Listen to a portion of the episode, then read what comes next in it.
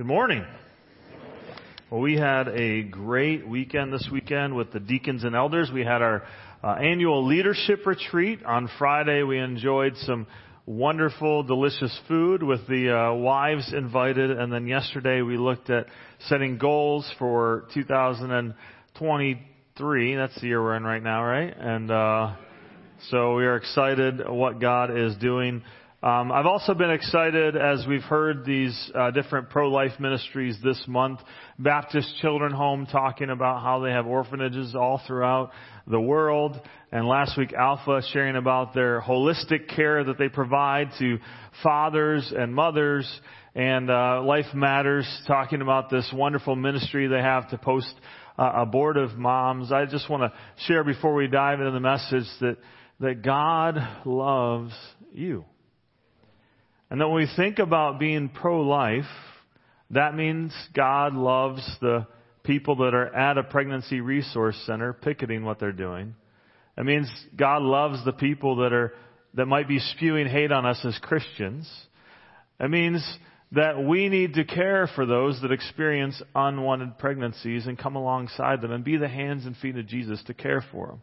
Because God cares not only for each of those babies, He cares for those moms and dads, and He cares for those who have made the, made the decision to have abortion. He cares for them. And so how can we be the hands and feet in all these different circumstances? Let's pray and then we'll begin. God, you're so good and gracious, and what a good reminder, Lord, that there is hope and healing and forgiveness found in you. No matter what mistakes we've made in the past, no matter what we've done, that you offer forgiveness, healing, and hope. And Lord, we just thank you for that truth. And as we transition now into the sermon, we recognize that your faithfulness is great.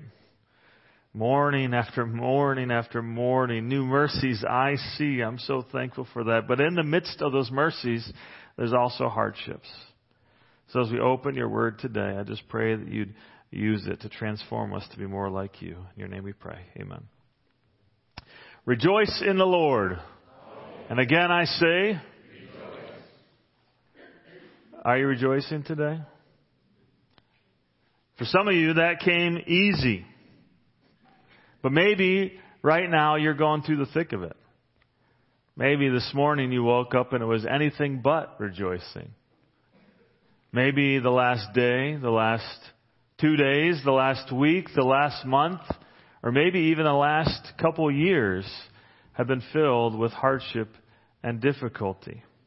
So how can we say, rejoice in the Lord always? How can Paul write, rejoice in the Lord always while he was in prison, shackled? Last week we asked the question, why, God?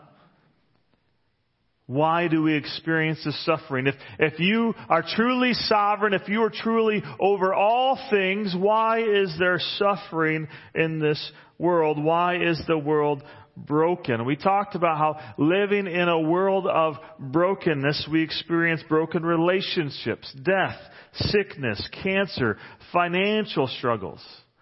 At the end of the day, we, asking this question why, we walked away with three takeaways. That first, God's eternal plan offers hope in the midst of hardship. God doesn't promise that life will be easy, but He does promise a future. And so in the midst of our hardship, we can have hope because of God's eternal plan. Secondly, we looked at how God's forgiveness provides motivation. Because God offers forgiveness no matter what we've done and has forgiven us for way more than we can ever amend for, God offers forgiveness and that should motivate us to live for Him. And lastly, we get to participate in God's eternal plan. God has called us to be His workmanship, created in Christ Jesus to do good works, which He prepared in advance for us to do. God has a plan and purpose for us, and we get to participate in His eternal plan. But what if that eternal plan involves our suffering? What if it involves hardship? I looked up Webster's dictionary for suffering and it said the state or experience of one that suffers. And I said, I wouldn't get by with that in English class. I don't understand how Webster can get away with that, but that's what they said. So then I had to look up the word suffers because if it's the state of someone who suffers. And it said to endure death, pain, or hardship, to sustain loss or damage, or to be subject to disability or handicap. They're all different types of suffering. We've all experienced suffering in our lives in one way, shape, or form. And, and sometimes that suffering may be because of our own sin or our own mistakes. If someone gets drunk and gets behind the wheel of a car and goes and drives and hits something, they will experience the consequences of their sin. They may lose their license. They may have to pay a heavy fine. They may have insurance issues. Because of their sin, they're experiencing consequences. And sometimes when we sin, we experience the consequences from our sin. Sometimes we experience the consequences of other people's sin. One day I was sitting at a red light, minding my own business, stopped, and a drunk driver ran into the back of my car. I didn't do anything wrong. The light was red. But because of his decision, because of his sin and mistakes, I had whiplash, I had to get my car fixed, uh, insurance went up, all these different things because of something somebody else did. And so sometimes we experience suffering because of other people's sin. Sometimes we just experience suffering because of the brokenness of the world. When Jesus was asked about a paralytic and they said, who sinned his, did he sin or was it his parents? That wasn't the case. He wasn't crippled because of any sin by him or his parents. He was experiencing the brokenness of this world, which we talked about last week. That the original sin in Genesis 3 has marred all of creation. So creation is groaning, longing for a time where Christ will restore all things. And so we all experience the suffering because of the brokenness of this world. Cancer, health problems, death, natural disasters. Those are all part of the brokenness of the world that we all have to suffer through. But most Christians in America don't experience one kind of suffering that the Bible talks about quite a lot. And that is suffering because of Jesus. We, we live in a culture where, you know, I mean, yes, people may say mean words to us, but really we don't experience persecution the way the rest of the Christian world experiences it. In Colossians 1, Paul writes this. We just said it aloud. Now I rejoice in what I'm suffering for you. And I fill up in my flesh what is still lacking in regards to Christ's affliction for the sake of the body, which is the church. Now this can be a pretty con- confusing verse, and one of the parts in there is uh, there's all different opinions about what it means, and there's been book, whole books written on it. But John and I were looking at this section in Colossians uh, 1:24 to 2:5 and it's a chiastic structure, so, you know, A and then B and then C and then C, B, A. And we were trying to figure out how do we break this up, because it's kind of like one thought. Because if I do A, B, C this week, he's just going to have to preach my sermon backwards next week and go C, B, A. And that'd be kind of confusing. And so I decided, well, we don't talk about suffering very much in church, so I'm just going to stick on one verse. So you got extra verses next week, so good luck. But this is written by a guy who suffered a lot. And he says, I rejoice in my suffering. In fact, in one place, Paul actually describes all the suffering he went to. In 2 Corinthians 11, there were people in Corinth that were saying, Paul, Paul shouldn't be followed because if you truly follow Christ, you won't experience any hardship. And Paul had to kind of give his, you know, resume, so to speak. And he writes that are they servants of Christ? He's, he's talking about these people, and he said, I am out of my mind to talk like this. What, what is he, why is he saying I'm out of my mind? Well, have you ever had someone that you're talking to and you're like, oh, I know I don't need to respond to this. It's not worth responding to, but you know what? I'm going to do it anyways. I need to do it. Paul's kind of saying that. I'm out of my mind to talk like this. I am more. Now he's going to brag, but he's, he's going to say in other places why he's bragging. He's trying to present a case. He says, I've worked much harder, been in prison more frequently, been flogged more severely, severely, and been exposed to death again and again. Sounds like he had fun, right? Well, hey, it gets more. Five times I received from the Jews the 40 lashes minus one. Three times I was beaten with rods. Once I was pelted with stones. Three times I was shipwrecked. One of those times I spent a night and a day out on open sea. That's like one of my biggest fears, man. Like, I mean, I go to the ocean and I go like as far as I can where I think a shark can't get me. I just can't imagine like just floating for like 24 hours. Like that, that would terrify me. Like I'll, I'll take the whips instead. But I'm, I have been constantly on the move. I've been in danger from rivers, in danger from bandits, in danger from fellow Jews, in danger from Gentiles, in danger in the city, in danger in the country, in danger at sea. Basically, anywhere I went, I was in danger, and in danger of false believers. Everywhere I went, I experienced suffering. I have labored and toiled and often gone without sleep. Parents of newborns can at least relate to that one. I've known hunger and thirst and have often gone without food. I've been cold and naked. And besides everything else, I face daily the pressure of my concern for all the churches. I think maybe we should tab this place in our Bible and when we have a hard day, just flip up to this chapter. But what did that accomplish? Why did he go through? Why would someone willingly choose to go through all of that? Paul chose to do that. He could have sat at home and done nothing.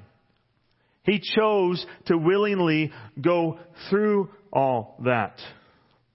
Well, through that, God used him to preach the gospel to the Gentiles. God brought Christianity to Asia Minor. God moved in miraculous ways through Paul's suffering.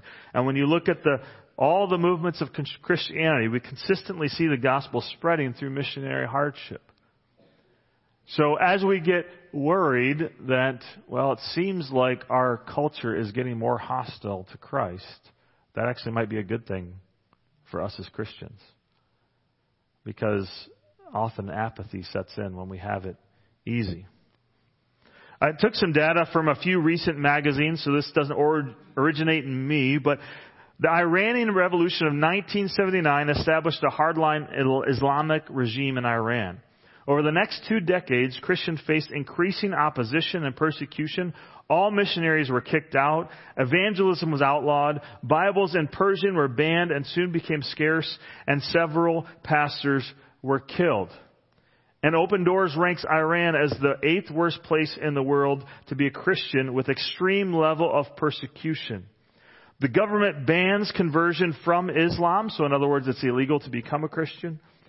The government imprisons those who proselytize, so it's illegal to tell somebody about Jesus. And arrests those who attend underground house churches, so it's illegal to attend church. And illegal to distribute Christian literature. So if you think about all that, you go, huh, there's probably not very many Christians in Iran then. Despite all of this, the church in Iran has become one of the fastest growing in the world in terms of conversion.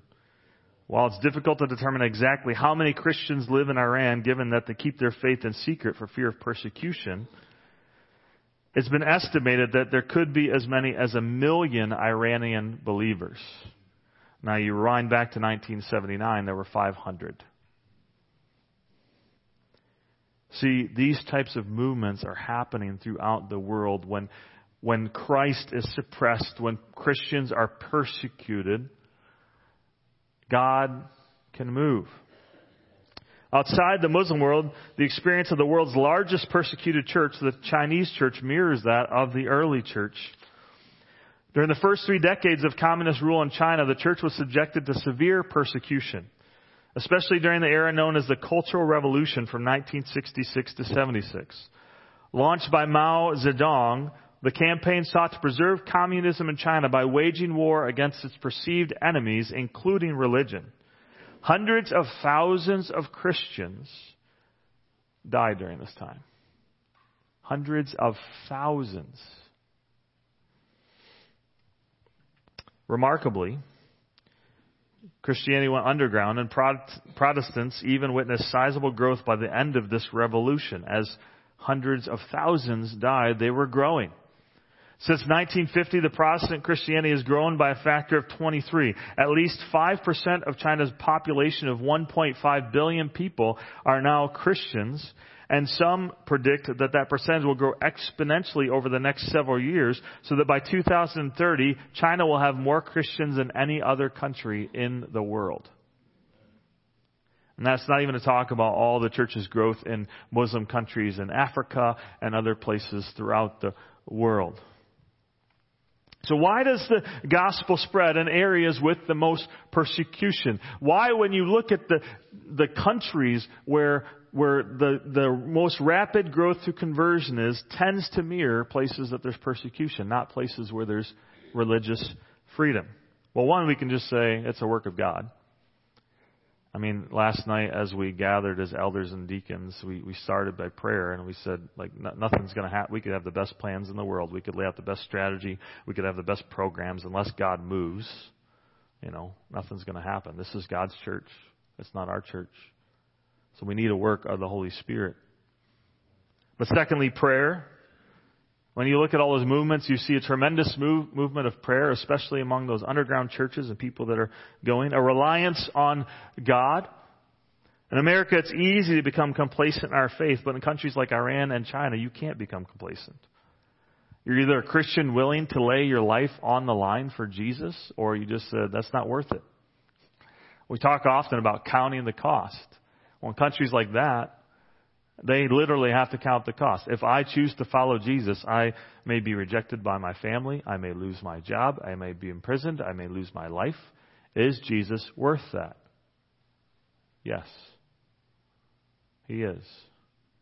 And that is why the church is growing so rapidly in countries like that, because He is worth it. And as people in these places witness the joy of believers in the midst of their suffering, they say, that person has something different and I want to know what it is. And it's the joy and suffering of Christians, our, our, brothers and sisters in places like this, that causes people to want to know who Jesus is because suffering can actually be good. What does Paul do when he suffers? Now I rejoice in what I am suffering. Writing from prison, he says, I rejoice. How can he have that perspective? What causes him to think that way? Well, in James 1, it says, Consider it pure joy, my brothers, whenever you face trial of many kinds, because you know that the testing of your faith produces perseverance. Struggles, trials, hardships produce something in us. Romans 5 says, not only so, but we also glory in our sufferings because we know that suffering produces perseverance, and perseverance, character, and character, hope. Suffering produces something in us. In James 3 4, after that verse, it says that we need to let perseverance finish its work so that we may be mature and complete, not lacking anything. There's sometimes we go through suffering in our life and we see, and sometimes we don't see it in the moment. Sometimes we see it later, what it's producing in us. So back back in 2015, we uh, we just felt like God was was leading us to to adopt somewhere down the road, and uh, and so we just started praying about that. And uh, in 2016, God God moved uh, Kai into our house, and and we we're so blessed. Uh, you know, Kai accepted Christ, went went to Cedarville, now is working at a church in Chicago. It was a tremendous, tremendous blessing to see God work in his life. But there were normal suffering challenges that we experience as parents of teenagers, trying to get up up, up in the morning, trying to get them out the door any other time of the day, coming from a culture that time is not important. We would tell them we're we're going to leave at one o'clock when our plan was to leave at like two, and we'd still be late. Uh, but a lot of blessings. And then, uh, and then in 2020, we felt like we were ready to adopt. Now is the time.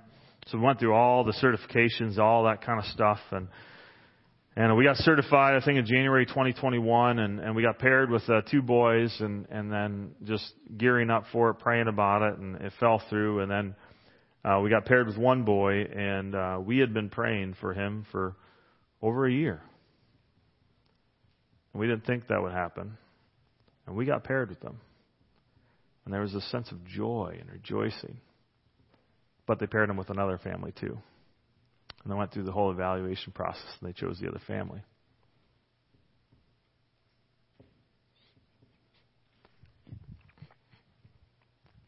At the time, because of how I framed it, I was like, God knows what He's doing, and I know He closes the door. But it was hard. It's hard when you're thinking one way and you go through suffering. You're like, what are you doing? And God was doing something in me in the midst of that. And I can look back and I can see it. And then while I was watching all the people fleeing the Taliban in Afghanistan, I said, God, God, open our home. And we created a plan and God said, nope. and then we created a secondary plan and God said, nope. And then they asked us for a different plan and we said, uh, God? And uh, and God led us to to have two Afghan refugees move in with us, and it's been a, many blessings, but many hardships. Having two teenagers from a different culture, a different religion, different language, all those things. But God has sustained us. And it's been good because in the midst of all that, God has been working and producing something in my life that would not exist if I just sat back and watched the Tigers play baseball, which I love doing, except for last year. They were horrible. but when we choose to obey God, sometimes God calls us to do hard things, and sometimes we are in the midst of it and we go, why?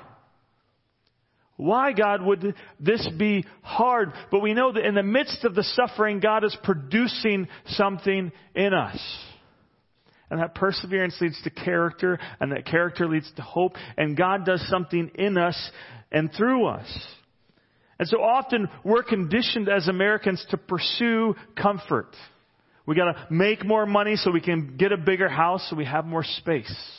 We gotta make more money so we can have a nicer car so it's more comfortable. And, and, there's this pursuit of comfort. And there's nothing wrong with comfort. God has, has designed this world for us to enjoy, and there, there's goodness that exists, and there's, there's a beauty in coming home on a Sunday afternoon after a meal with my family and sitting down and watching football and just basking in enjoyment. That God is good, and the Lions are bad, but God is still giving me enjoyment in the moment.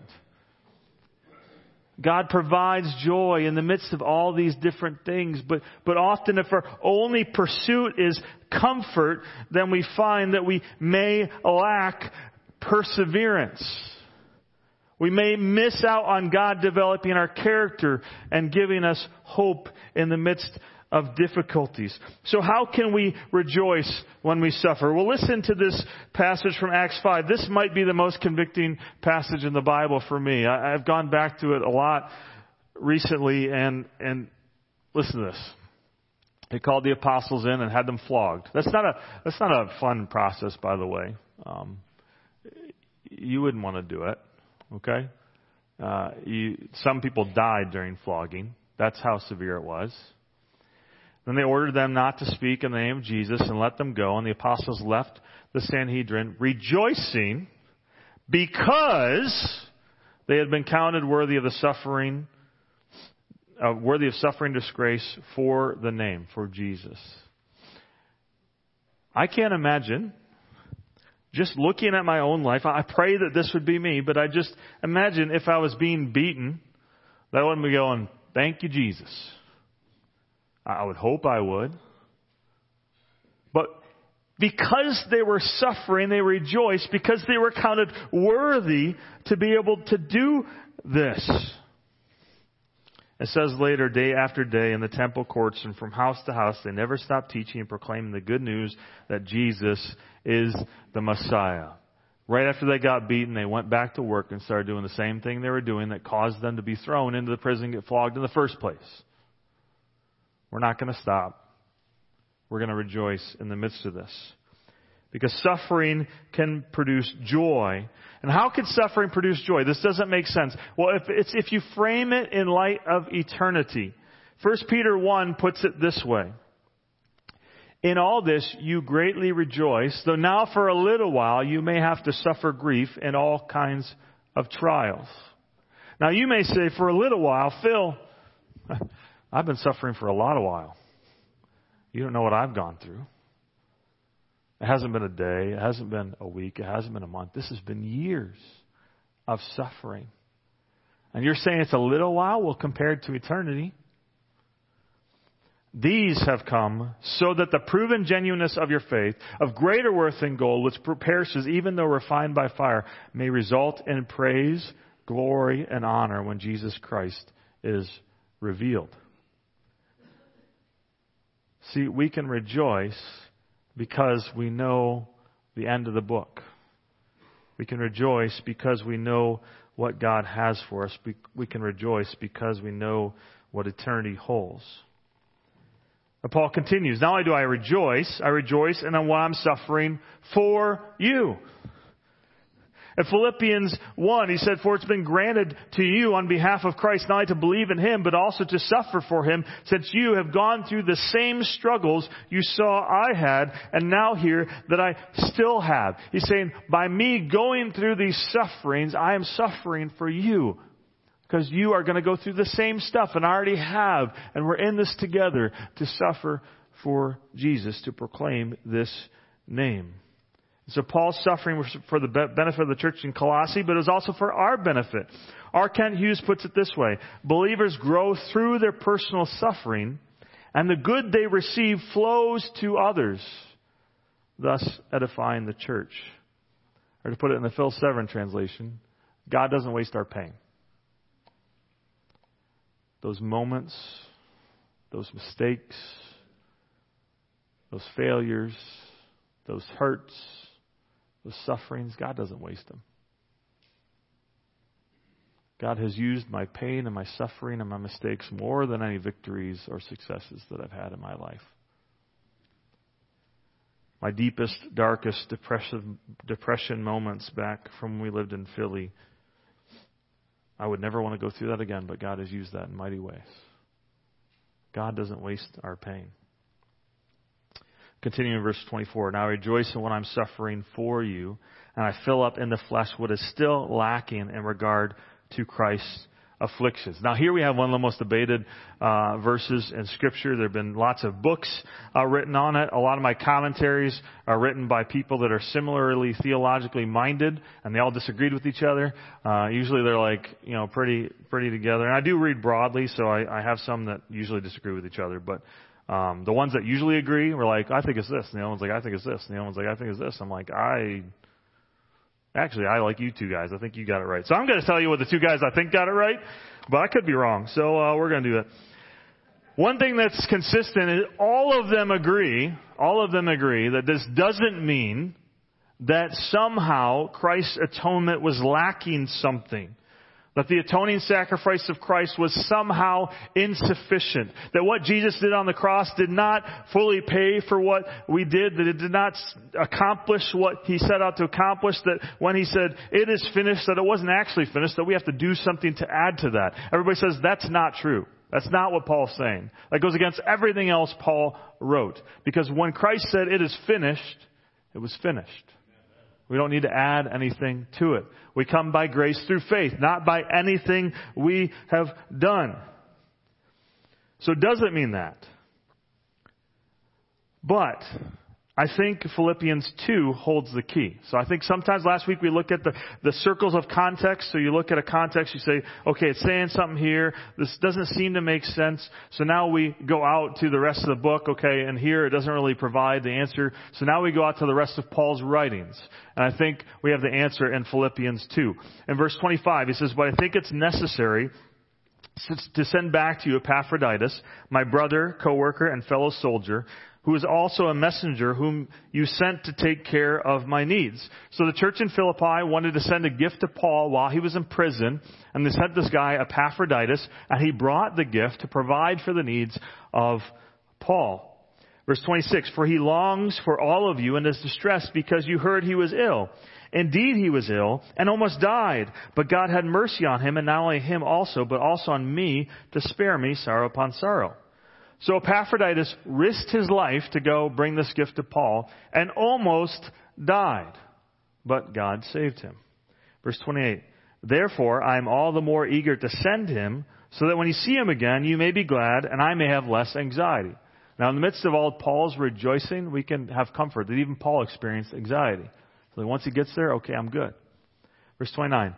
So then, welcome him in the Lord with great joy and honor people like him Because he almost died for the work of Christ, he risked his life to make up for the help you yourselves could not give, or in the Greek, it's the same exact from Colossians, to fill up what is lacking. How, in what way did Epaphroditus fill up what was lacking? What was lacking in Rome was the Philippian church wasn't there.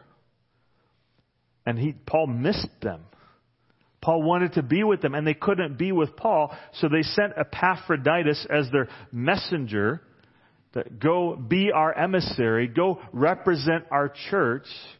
And so Epaphroditus filled up what was lacking because Paul was missing the church in Philippi, and by Epaphroditus being there was like the whole church was there with him. He, they, he filled up what was lacking by them not being able to come.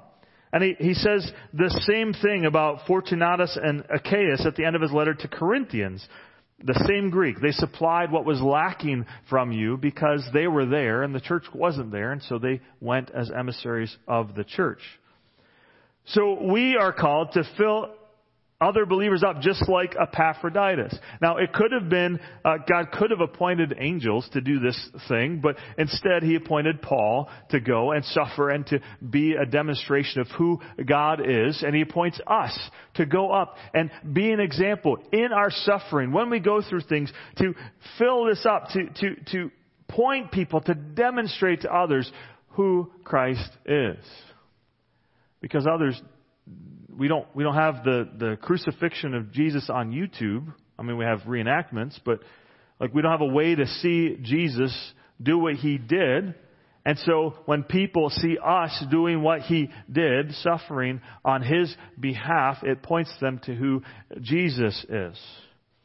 In the words of John Piper, we are a visible reenactment of the suffering of Christ for others so that when they see me suffering to love them, they will have a visual enactment of Christ's love for them. So when they see me loving them and suffering to love them, they'll have this visual enactment.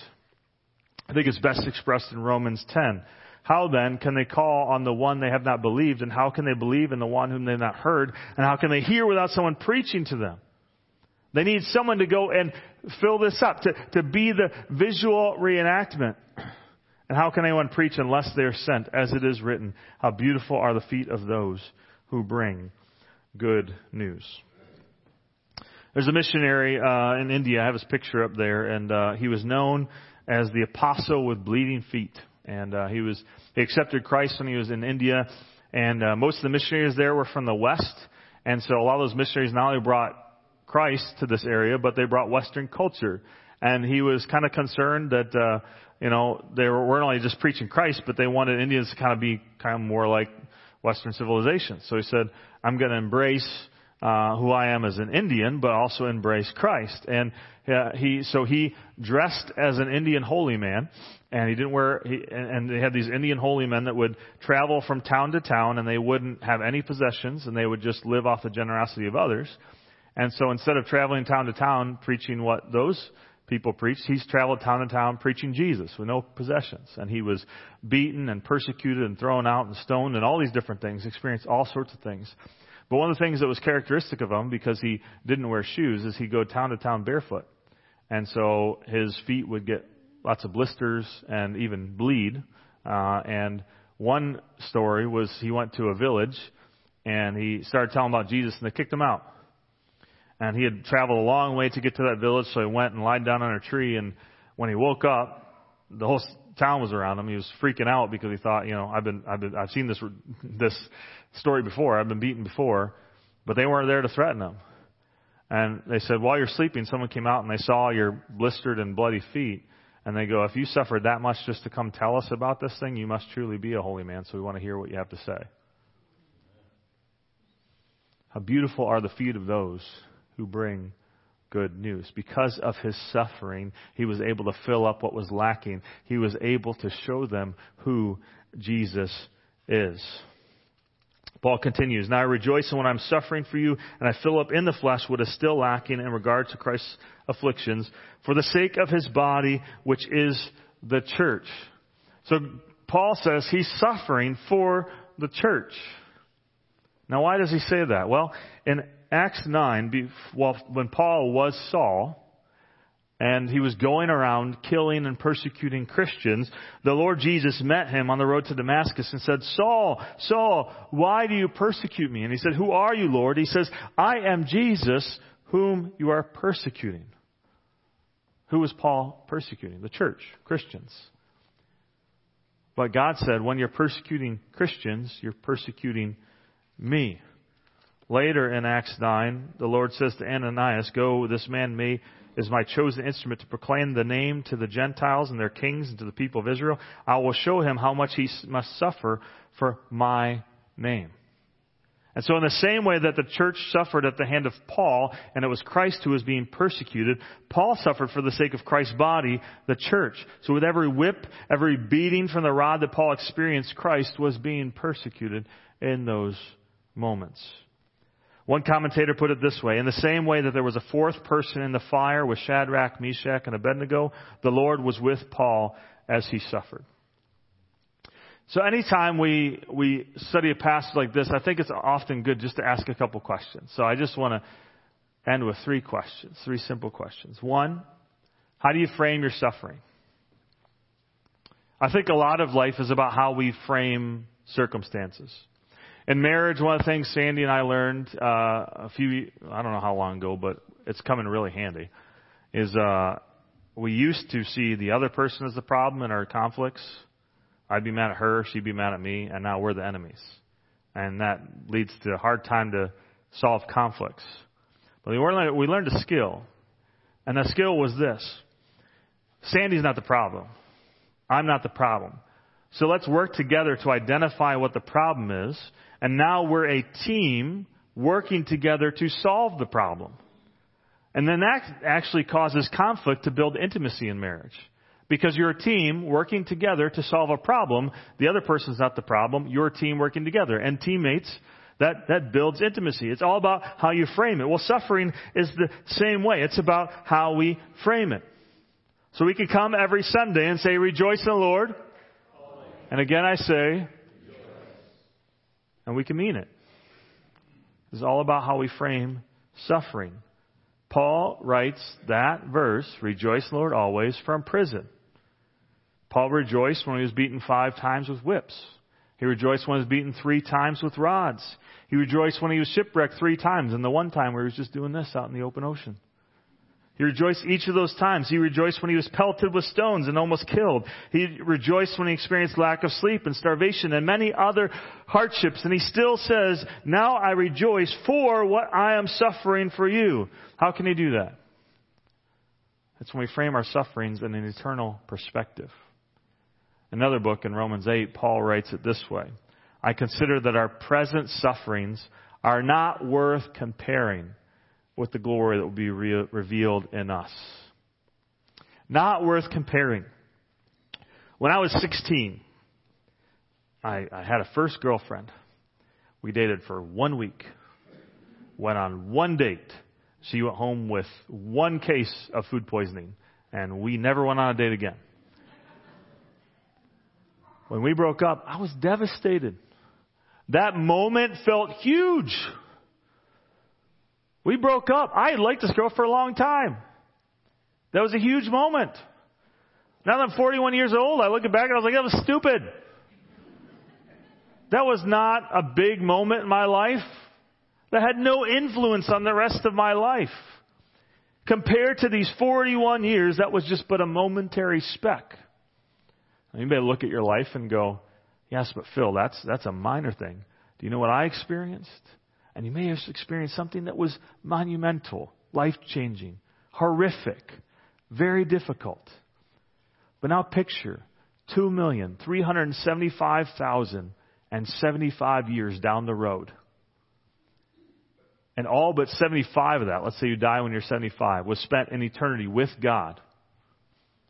Do you think 2,375,075 years down the road you'll go back and be like, man, that moment really was really hard. It was hard, but in comparison to eternity, It's momentary. And these moments are so difficult. I mean, Jesus wept. He understands our weakness. He came to this earth. He suffered. He was betrayed by one of his best friends and he was brutally murdered.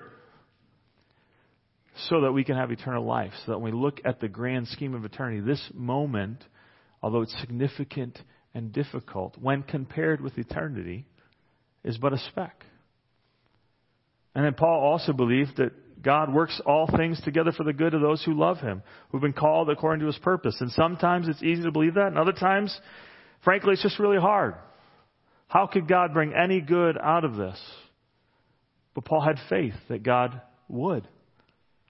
Whatever the circumstance was, he believed God was sovereign. So how would you look at your suffering differently if it was in the light of eternity? If you were to look forward to the millions and millions and millions and millions and billions and trillions and whatever years in eternity, how would that help you frame this moment? This difficult, hard moment. It's hard to frame our lives like that. But thankfully, as we try to do that, we have a servant to look to. As we suffer, we don't have a God who is distant. We have a God who walked through suffering himself who left heaven's throne to come to earth to experience pain and sorrow and hardship. And so we don't have to go, well, you know, this might not be a big deal because of eternity, but it is a big deal. But it's such a big deal that Christ died for it. That Christ chose to suffer for it. That Christ chose to suffer for you so that you can spend eternity with Him. That's the kind of God we serve. Not one who is distant, who says, do all this stuff, but the one who came down and did it Himself and paid the penalty for our sins so that we can have life. So, one, how do you frame suffering? Two, are you willing to choose suffering? Are you willing to go to wherever God calls you to go and do whatever He calls you to do? In the second century Tertullian, an early church father, reached the astounding conclusion that the blood of the martyrs is the seed of the church. Because the place where the church is growing fastest are the places where it's often illegal and dangerous to be a Christian. Romans 10, we read it earlier. How can they believe in the one whom they've not heard? How beautiful are the feet of those who bring good news. Right now, when I talk to mission agencies, um, they are not getting nearly enough applications like they did years ago. There are not enough people going. When you talk to churches looking for staff, looking for pastors, it's slim pickings out there. We have an opportunity to say yes to God. And saying yes to God may mean choosing to enter suffering willingly. Isaiah 6.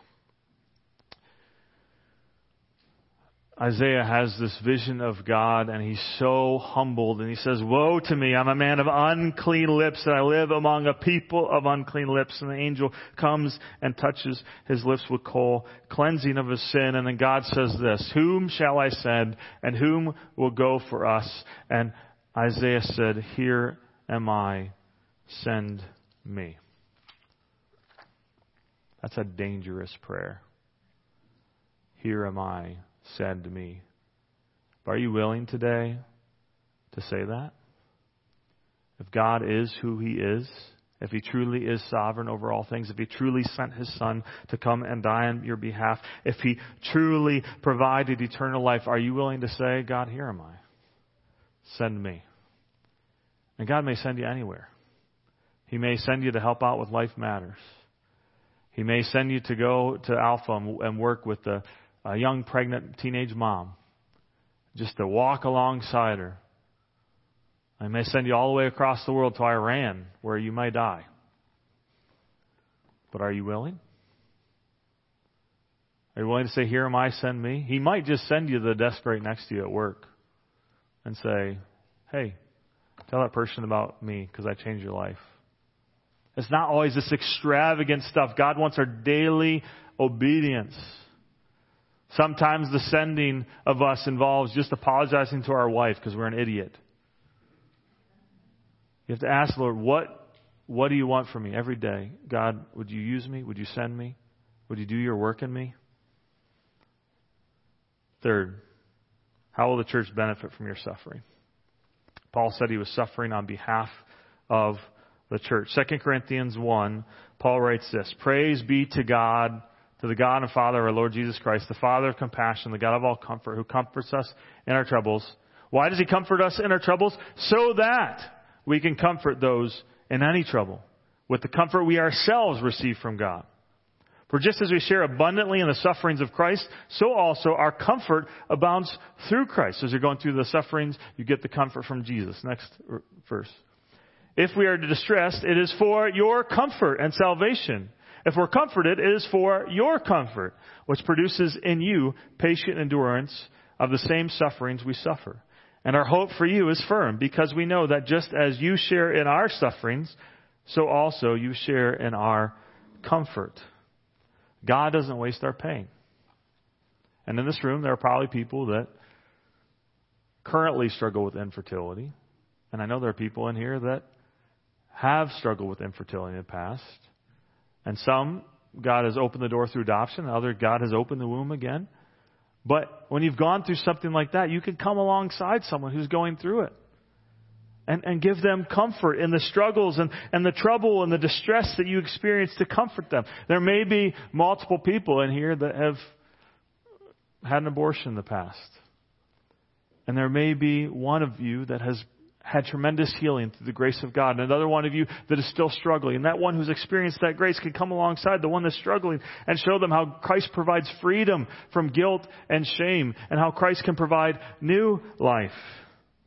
Maybe someone here has lost a spouse or a family member, or a friend, or lost a job, or had relational strain, or struggling with depression. Any of these things, God, as we go through these sufferings, God uses them for the benefit of our church because as we suffer, He produces in us perseverance, and perseverance produces character, and character produces hope.